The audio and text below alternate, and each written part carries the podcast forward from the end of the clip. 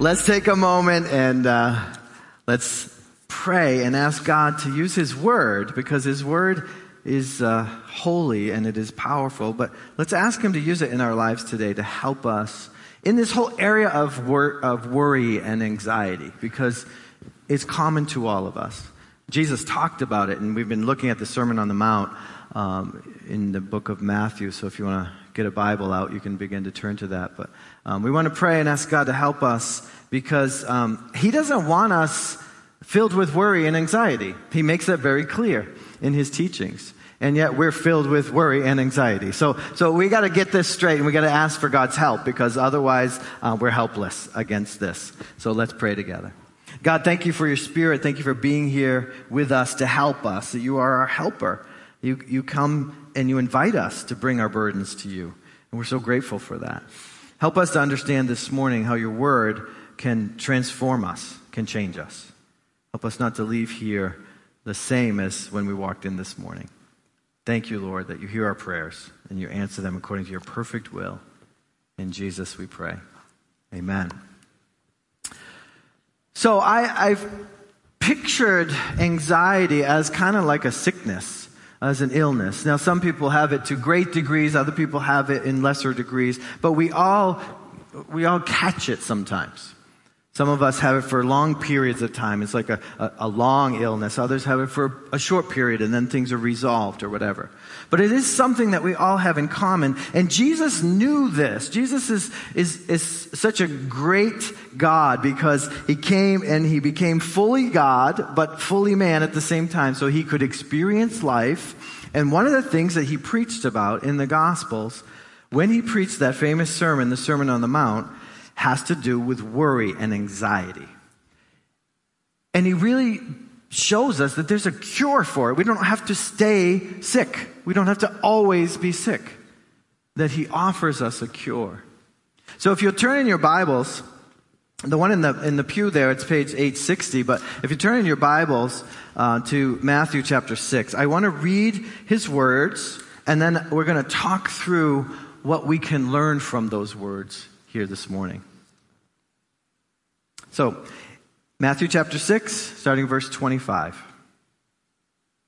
Jesus said, Therefore I tell you, don't worry about your life, what you will eat, what you will drink, or about your body, what you will wear.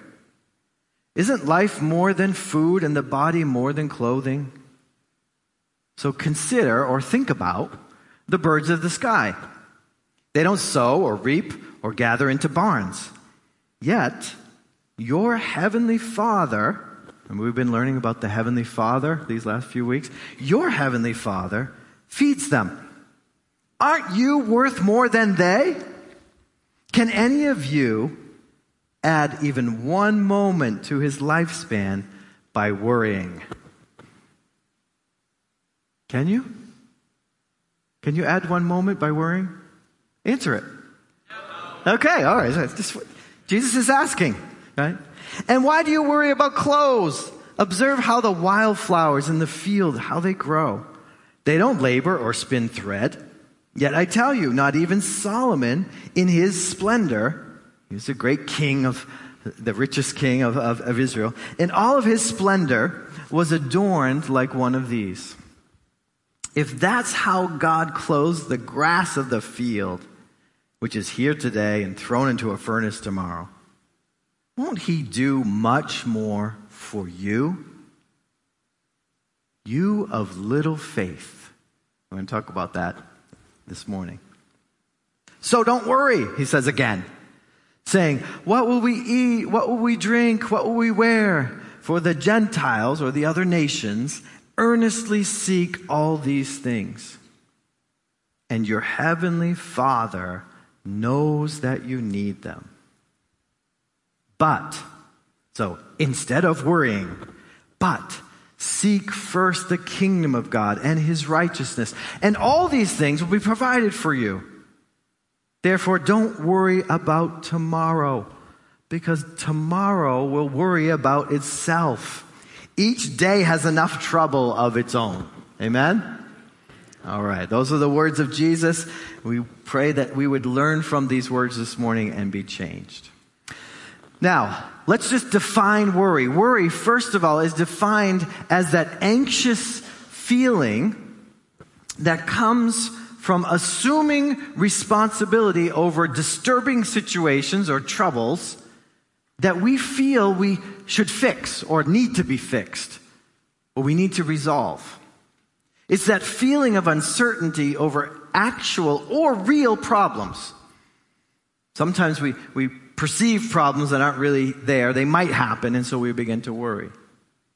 But we worry and we feel anxious when we allow our minds to dwell on difficulty and troubles that are happening or that might happen. Now, the word dwell is important there because it's a similar word to that word abide. Jesus says, Abide in me. You are the, you are, I am the vine, you are the branches. Abide in me, right? So this dwelling is, is, is like, like living in constant connection with your difficulty or your trouble. And that's what makes it exhausting, right? Is that you can't stop thinking about it. It's, it's just constant. It's always there. And it's, it, it, it's like you're living with the trouble. So, this is not good for us. And the reason Jesus addresses it is because he knows it's not good for us. You've heard the expression, he's worried sick about it. Haven't you? She's worried sick about that. Because worry is like a sickness. It's something that really begins to affect us. And I believe that worry is actually having a deep effect on the church today. We are not as effective in this world because we are sick with worry. I see it all around me. I see it even within me. It's taking the joy out of following Christ. And we want to stop that. We want to stop it in its tracks we want to begin to reverse it. We want to begin to live in the joy of life, the abundant life that Jesus came to give us. Worry is an obstacle that keeps getting in the way. So we carry around this weight, like Tanya and the kids illustrated this morning, that we were not meant to carry. And we definitely weren't meant to carry it alone. In fact, in Proverbs 12, verse 25, it tells us this anxiety in a person's heart weighs it down, but a good word cheers it up. So we can help each other with anxiety because we can bring a good word. And I hope that God's word this morning is a good word for you because it will begin to cheer our hearts and help us not to feel so weighed down. We can help each other as believers in God's word to remember what God has said and to put it into practice. For instance, the Bible tells us a lot of really practical things and ways to deal with it. Luke 21, verse 34 says, Be on your guard so that your minds are not dulled from, and then it lists three things carousing, drunkenness, and worries. The worries of life. So, carousing and drunkenness will leave for a different sermon, right? But today we're talking about worries. And this says, don't let your mind be dulled by worry. Anybody feel like sometimes you're just dull? Like you can't really think straight. You're kind of like your, your mind is a little fuzzy. It's kind of like in the old days when you tried to tune your radio. Now everything's different, but, or your TV, and it would, it would just be that white fuzz. Some of you are living in that the dullness of mind because worry is having that effect on you. Keeping our minds focused on God and clear is what God has for us. Another, another passage that we studied when we studied the book of Hebrews, Hebrews 12 says, throw off everything that hinders and the sin that so easily entangles and let us run with perseverance the race that's marked out for us by fixing our eyes on Jesus, the author and finisher of our faith. Now you say, well, the word worry isn't in there. Well, the word worry is intended with the word hinder, right? The things that hinder you, the things that get in the way. So worry gets in the way, it hinders me, keeps me from running the race that God intended me to run because I keep being distracted by my worries and by my fears and by my anxiety.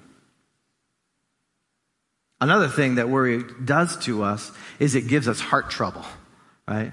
It gives us heart trouble. Jesus had to actually say, don't let your hearts be troubled.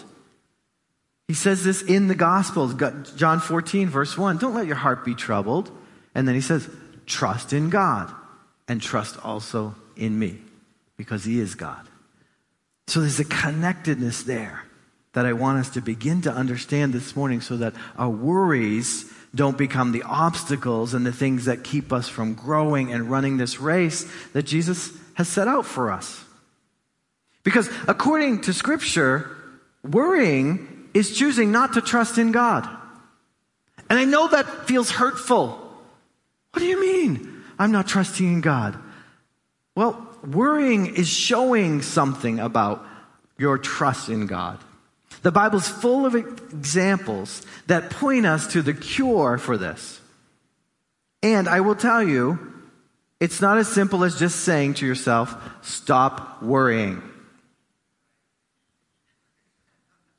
It's just not that easy, right? It's not, it's not designed, you know, th- that way. Isaiah 12, verse 2. Surely God is my salvation. I will trust and not be afraid. The Lord, the Lord is my strength and he's my song and he has become my salvation. Right? So you have, you have here in this verse, this, this solution, this way of bringing about a change by making the Lord your strength, making the Lord your song, making the Lord your salvation.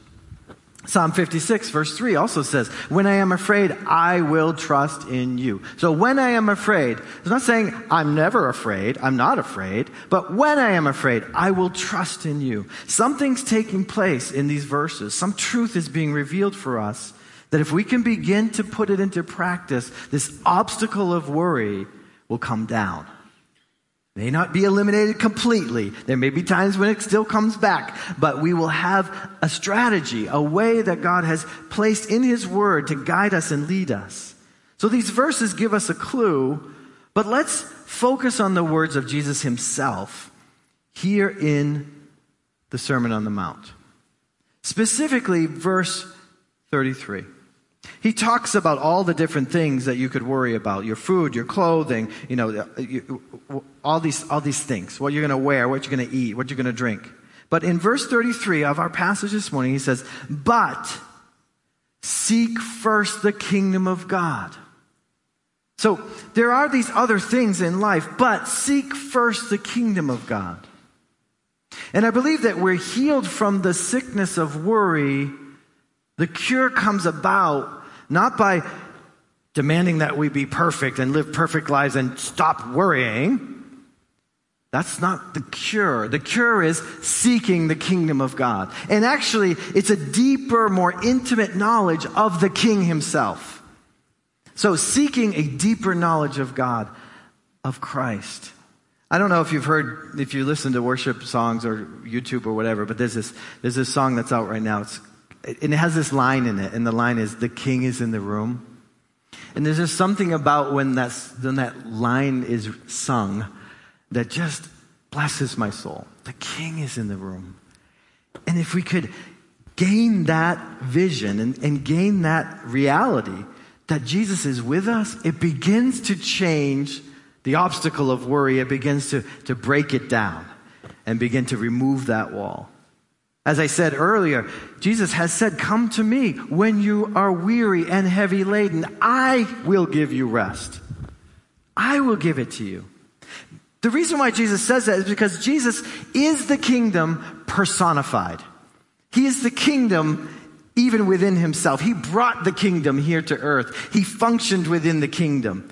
Before we can seek the kingdom of God, we have to understand the king of that kingdom. Otherwise, why would we seek it? We have to begin to develop a relationship with Him. Otherwise, why would we be drawn to Him and desire more of Him? The kingdom's so important to Jesus that He mentions it 126 times in the Gospels. He's constantly talking about the kingdom. He clearly wants our focus on the kingdom, our attention and our gaze to be on the kingdom. However, this kingdom is not a place like Windsor Castle. It's not floating around in the, in the clouds somewhere. The kingdom of God in the Bible, at least according to scripture, is God's God's rule and reign in our lives, his, his liberating rule. Now, liberating means that the, the rule of God brings freedom. It's not a harsh, he's not a harsh dictator, right? He brings freedom. He brings joy because he can be trusted, because he is faithful, because he is all loving, because he is all kind, because he is patient. He brings this freedom into our lives. So when we talk about the rule and reign of a king, don't get the wrong idea that he's some harsh and rule. He is a king who comes to bring joy, a king who comes to bring freedom, a king who has brought salvation to us. I want you to hear the words, and you can turn there if you want to, to Colossians chapter 1. In the book of Colossians, the king is described by the writer of this book. Let me find it. It's page 1042 if you want to look in the Bible there with me. I want you to see a little bit into the heavenly view of what the king is like. We can start in verse 13 because it says, This king, he has rescued us from the domain of darkness and transferred us into the kingdom of the Son, the Son who he loves, that being Christ. In him we have redemption and forgiveness of sins. And here's the description. He is the image of the invisible God, the firstborn over all creation. For everything was created by him in heaven and on earth, the visible and the invisible, whether it's thrones or dominions or rulers or authorities, all things have been created through him and for him. He is before all things, and by him all things hold together. He's also the head of the church. He is the beginning and the firstborn from the dead, so that he might come to have first place in everything. First place in everything. For God was pleased to have all his fullness dwell in him, in Christ. And through Christ to reconcile everything to himself whether things on earth or things in heaven, by making peace through his blood shed on the cross. This is the King, King Jesus, that we are drawn to because of his grace and his mercy and his power to save us. In order to understand how to seek first the kingdom of God, we have to understand the Son of God.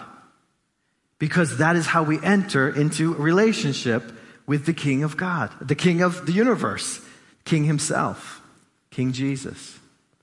So God's redemptive rule and reign was sent through Christ, and he saved us through the cross. First and foremost, that's how we seek God through his salvation and through his grace and mercy on the cross. And he, and only he, is to be our king. But the problem is, there are other things that want to be king in our lives. They want to share the throne, or they want to usurp the throne. They want the throne. That's the problem. So, as we read through Jesus' sermon here on the Mount, it is no surprise that the issue of worry that he's talking about here, starting in verse 25, actually comes right on the heels of his mention of money. I know, y'all just took a big gulp. We're going to talk about money. Yeah, we are. We're going to look at this for a moment because it's important. Look at verse 24. So we started in verse 25. Therefore, I tell you, do not worry about all these things in your life, right? But look at verse 24.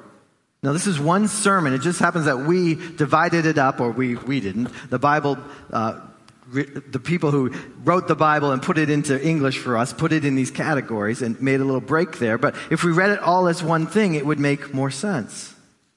It starts in verse 24. It says, No one can serve two masters, since either he will hate the one and love the other, or he will be devoted to one and despise the other. You cannot serve both God and money. Therefore, that's why the therefore is there. I tell you, don't worry about your life. And then he talks about things that money can buy, right? Your food, your drink, and your clothing, right? Your, your, your necessities, we'd call them. He says, don't worry about those things. But just before he says, don't worry, he compares the two. And he calls them both a master. God is a master, or money is a master. But you can't serve both masters. You can't have both kings.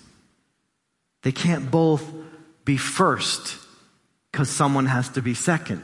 They're not going to share the throne, so one will be there over the other. In this instance, Jesus is referring to money and God, but this principle actually applies to anything else, and really anyone else. So we could just focus in on money, but let's not. Let's realize that Scripture teaches us certain principles, but they can be applied in many different areas of our life. Because we're meant to be worshipers. We were created to worship. You see it, you just look at the globe. Look at people of all nations and nationalities and tribes. They all worship something. There's really nobody out there not worshiping anything except those who think they're not worshiping anything, but they're then actually worshiping themselves, their own thoughts, their own atheism or agnosticism. So, we have to figure this thing out so that we have worship in the right place in our lives and we're worshiping the right one. Otherwise, we'll worship something else. There's no neutral ground. So, to be cured of worry and anxiety in this area, you've got to realize, first of all, there's only one king who can rule your life. Just one, or one at a time, I could say. The easiest way to find out what master we're worshiping is to look at our hearts, which is not a popular thing to do. A lot of us avoid looking inward at our hearts. When we had that long time of silence before communion, for many of us, it was very uncomfortable. I don't know what to do with that silence. I don't know what to do during that time. Well, our hope is that you'll You'll learn to pray and you'll learn to commune with God and you'll learn to listen. So that's why we stop talking, so that God can speak. The Spirit can speak to your heart and direct you and help you, because that's what He's here for. But a lot of us don't like that. We like noise. We like headphones and music pounding and we, we, we, like we like a lot of noise because a lot of noise drowns out some stuff that we don't want to face but we need to face it. Look at what it says in verse 21, going backwards a little bit. Where your treasure is, there your heart will be also. Till we can tell what we're worshiping by what's in our hearts. That's where we keep our treasure. And even good things can become false kings can become masters over us. It's whatever we spend the most of our time and effort and energy and breath and resources on. That's ultimately what our treasure is. Therefore, we have to ask Jesus. We have to ask Him to be our master, to rule and reign in our lives. Because if we don't, something else will. Many other things would like to. So you need to ask yourself in those quiet moments with God God, what am I worshiping? Where is my focus in life? What is ultimately, what am I ultimately after? If it's financial gain or security, it could be the approval of people, it could be a position, it could be power or influence. It also can be good feelings feeling good, being happy. If you make being happy the king of your life, you have removed Christ from that position. Only He can bring true happiness and joy anyway. But there are many people who are seeking things in life to give them peace, to give them happiness, to give them joy. They're seeking the next high because the other high has worn off already. It can be shopping therapy. It can be marijuana. It can be alcohol. It can be uh, more movies, more TV, more entertainment. It can be greater vacations, longer cruises. It can be all kinds of things to fill your life and you're seeking after some kind of happiness that you know is out there. But every time you're finished with one of those things, whether it's that drink or that that cruise or whatever, when you're finished, life still feels empty. And that's why you say, well, I got to plan another one. I got to do another one. I got to have more. And it's a constant slavery to that feeling of happiness, of just making sure my life makes me happy and that other people make me happy. And our emotions can be sitting on that throne of our lives. As long as I'm happy, I'm good. But if I have a bad situation or difficulty, my world falls apart. So we can make a king out of that as well. In fact, I think many of us do. The problem with having multiple kings is that Jesus is never satisfied with half hearted worship. Where you're kind of like, you kind of love him and you kind of love someone else. You're sort of in love. I mean, would your spouse or your boyfriend or girlfriend be okay with that? Like, I sort of love you, honey, but I sort of love these things as well. Sort of, you're kind of like equal with these other things. Even in a human relationship, that wouldn't fly. She'd be like, um, there's the door. Bye bye. You know, hopefully not. But, but you know what I mean? It's, it, that's not love. That's not the kind of love that God craves from us. He wants our whole hearts and our whole devotion to Him. And that's hard for us. It's hard for us because we get distracted. We are called to seek first his rule and his reign in our lives. He's not just here for disaster relief. I think God often gets put in that category. As long as my life's good, I'm good. I don't really need much of God. I don't need to seek Him much. I don't need to read the Bible too much. I don't need to go to prayer meeting because life is good. But then disaster happens. And it's disaster relief, God. Come and relieve me from this disaster. And so He comes and He does what only God can do. He brings His resources to your aid and He, he loves you and He pulls you through and He draws you through. And then, like Israel did many times in the Old Testament, you forget all about Him because life is good again until you need disaster relief again. It's a process that we are made to grow out of. We may be like that as immature believers, but as we grow and mature in Christ, that should change because our reward is God Himself. Remember, I said that last week? We are called to be satisfied by the King. He should satisfy us. And not temporarily. While we have a disaster to solve. And then once the disaster is solved, He no longer satisfies us. Ay, ay, ay, God, change our hearts. Change us. Let me just ask this question. When's the last time you just sat in God's presence? Or maybe you were walking in the woods or something. You don't have to be sitting to do it, but, but just experience the presence of God just for the joy of it, just for the, the peace and the, the tranquility that it brings into your life. You weren't asking Him for stuff, you weren't crying about your situations, you're just with Him. When was the last time you had that? Because God is the only one that can satisfy our souls. So, we got to answer this question how do we seek and be satisfied by this king? How does it happen?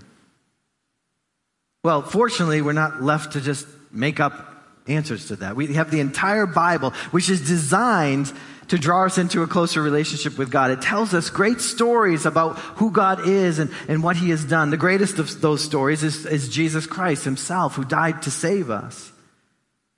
But we are to be satisfied with Him. And so we need to pray. We've been talking about prayer for the last couple of weeks. We need to develop a prayer life with a God who we know, a God who we trust, because He's the God of scriptures, He's the God of promises. And we need to read the Word. We need to spend time meditating on it, not let it be the, only on a Sunday when the pastor brings it to us, but on a Monday and a Tuesday and all the other days of the week as well. Because that helps us to be more satisfied with God. See, God has revealed himself through his word. However, before you can read it correctly, you need to be taught how to read it, and we have the Holy Spirit to do that for us. The Holy Spirit, which is God Himself, Trinity, Father, Son, and Spirit, helps us to understand the Word because it's not just an academic experience. So, in order to invite the Holy Spirit into that role of being our teacher, there's a few things we have to do. Let's go over these before we go home. Number one, we need to confess and repent of the other masters. In other words, you can't keep that girlfriend and marry that girl. Different girl, right? No one would, no one would want that. You gotta repent. You gotta say, okay, no longer in love with that one. I'm gonna be fully in love with you. I wanna repent of that. The Bible's very clear that we are to have one God.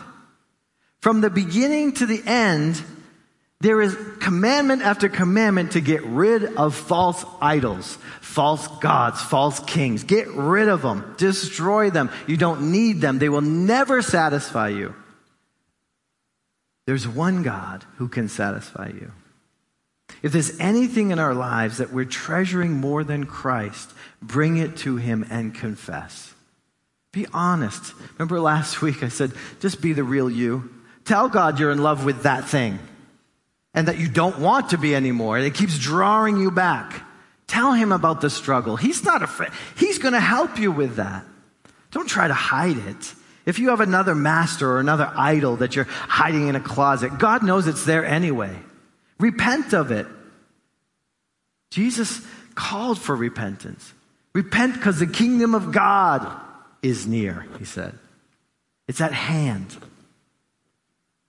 The reason we have to repent of it is because if we don't eliminate those other kings, those other false gods, they fill a space in us. They don't fill us and satisfy us, but they fill a space. It's a little bit like junk food.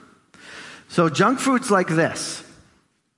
Bad for you, lots of sugar, high in calories, but low in satisfaction, right?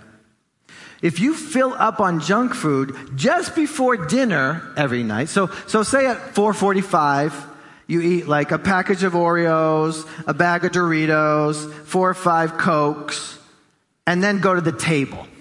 And on the table is like delicious salad, some salmon, some, you know, maybe some asparagus, uh, nice clear water, you know, just, just things that are going to be good for you, nutritious for you, help you to. You're not going to eat. You're going to be like, ah, oh, that looks good, but mm, I'm full. Now you're full of junk. I could have used a different word. You're full of junk.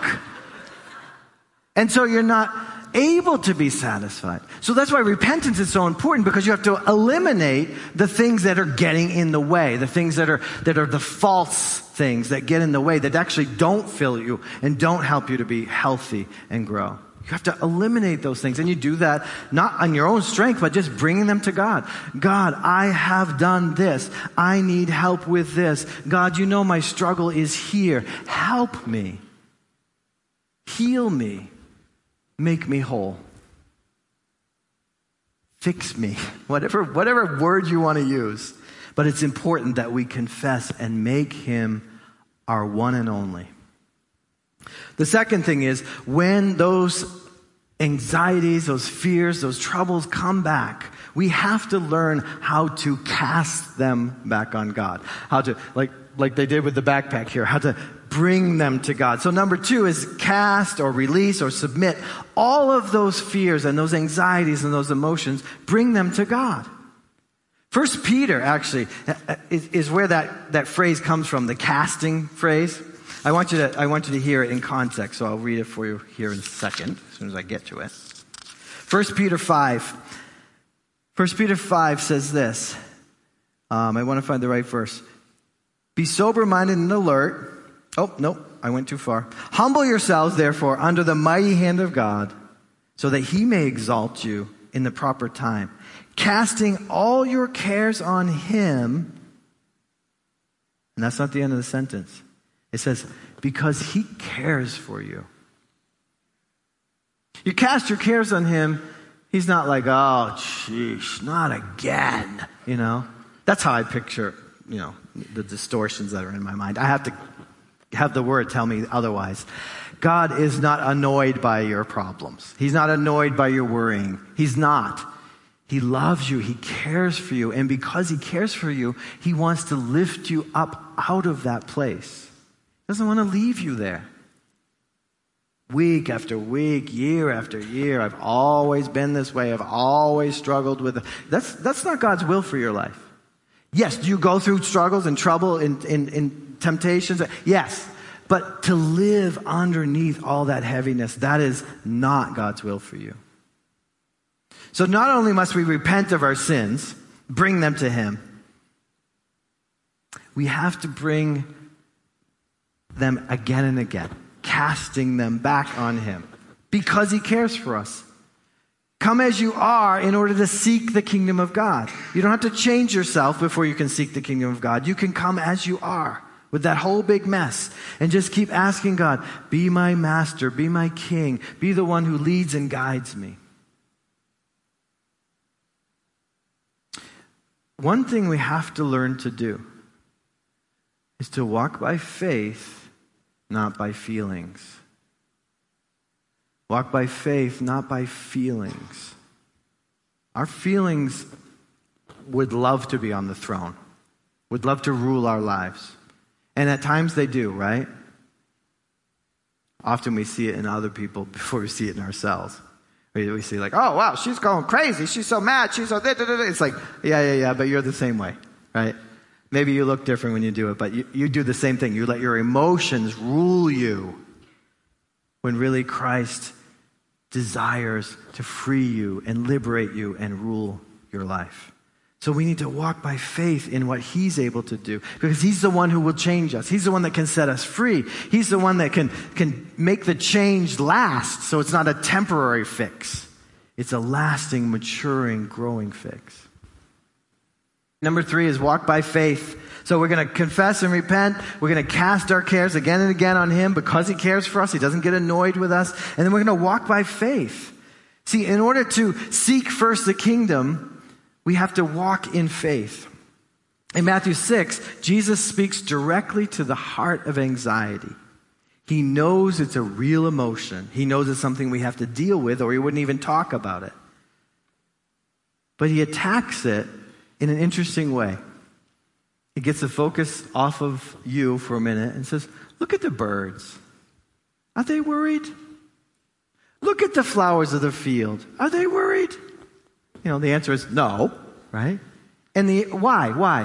Why are they not worried? Do you remember from the passage? Look, look down there and cheat if you want. Why are the birds not worried and flowers not worried? Because God takes care of them. That's right. That's basically what it says. Because God's taking care of them. And then he says, and how much more does he love you or will he care for you? This should relieve 99% of our anxiety.